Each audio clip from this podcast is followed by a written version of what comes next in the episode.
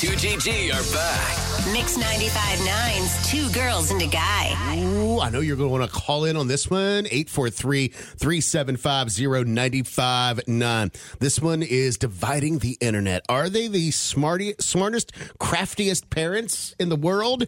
Or are they deserving of the parent shame that they're getting right now from their little family Disney life hacks? Oh, okay.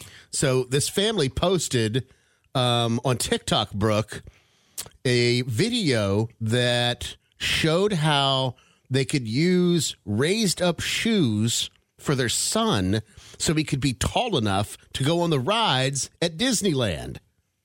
Here's the father of the Kelly family breaking down how they made their son Cannon taller so he can bypass the ride safety restrictions. Meet my son Cannon, our thrill seeking boy who can't get enough of Disney theme park rides. The only problem, you ask? He's just not tall enough for the big ones. But we didn't want that to stop him from feeling the rush, so we took matters into our own hands and crafted a shoe that just might do the trick. With the help of towering heels, extra flip flop bottoms, and some Gorilla Glue, we possibly discovered the ultimate theme park hack. Now, as you can imagine, the internet clutched their pearls. And they're like, how in the world could any responsible parent Right. do something like that to put their kid at risk, like safety risk, I- just so they can seek a thrill? I understand why every kid, because my 13 year old self or 10 year old self that couldn't ride the ride is like, oh my gosh, if I only just had a little bit of a heel, One more inch. I could get on the ride and do it. Right. And I would think that was the coolest thing ever at that age. As an adult, we know that those those you know Height restrictions. the rules and the height restrictions are in place to keep you safe. I'll ask a dumb question. Are the height restrictions almost like not a real thing, like putting your seat back up on a on a plane? That's like a stupid restriction. I'm sure Or is there a valid reason for being four foot nine or five foot two or whatever the height thing may be? I don't know exactly, but I'm sure one inch would not ruin it all. They have to give enough room so that, you know, they can make code and all of that stuff. But yeah, I mean, it's the way that those harnesses fit on your body. If you're too small, it's not going to hold you You'll in. slip You can slip out of it. Yeah. it's all fun and games until that kid fell off or fell out of said ride.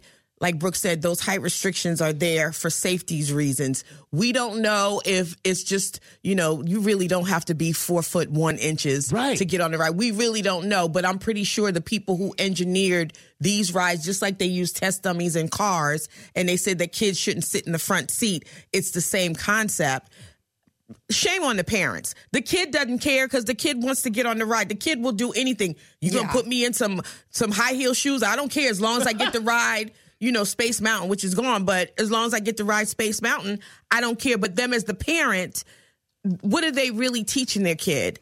We can circumvent the rules. Break the rules. And that's not a good- that's not pretty, good. That's a pretty commonplace thought process, though, in 2023. We know we've seen so many situations where parents will break the rules for their kids so that they can win or so they can do what they want to do. Why? Because they deserve it. Right. They shouldn't be told no. Parents don't like to be told no. Neither do kids.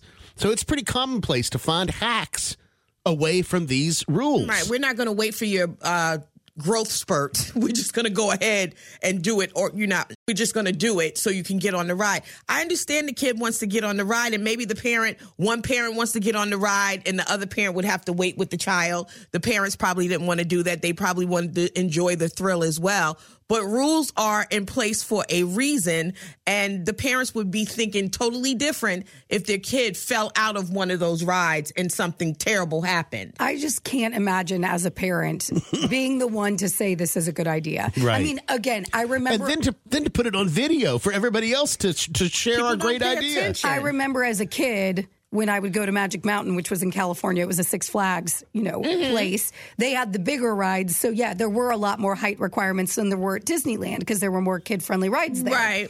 And I mean, yeah, there were times when I would step on my toes just a little, you know what I mean, just like perk myself up. Right. And I get like it's one thing to do it yourself; it's quite another to say that your kids should do that. Well, kids are going to be mischievous anyway. Right. They're going to do stuff like that anyway. Why are parents helping their kids be bad? It happens naturally. Trust me. I just don't understand why these parents thought it was a great idea. And then on top of that, we're going to videotape it because no one will ever know. They're proud. Everyone's going to know. Yeah, they really probably were proud of us. Look at us. We we went around the system so our kids, so you can do it too. Nobody's going to follow behind you because most times people don't break the rules. It's the ones like these people that want to break the rules and make it bad for everybody Mm-hmm. Well, else. like Tanya said, it's all fun and games until Yep. Mm. you see your ten year old dangling from you know the Dale Earnhardt Earnhardt and at you know at Carowinds, you know at hundred feet up in the air, right? Exactly.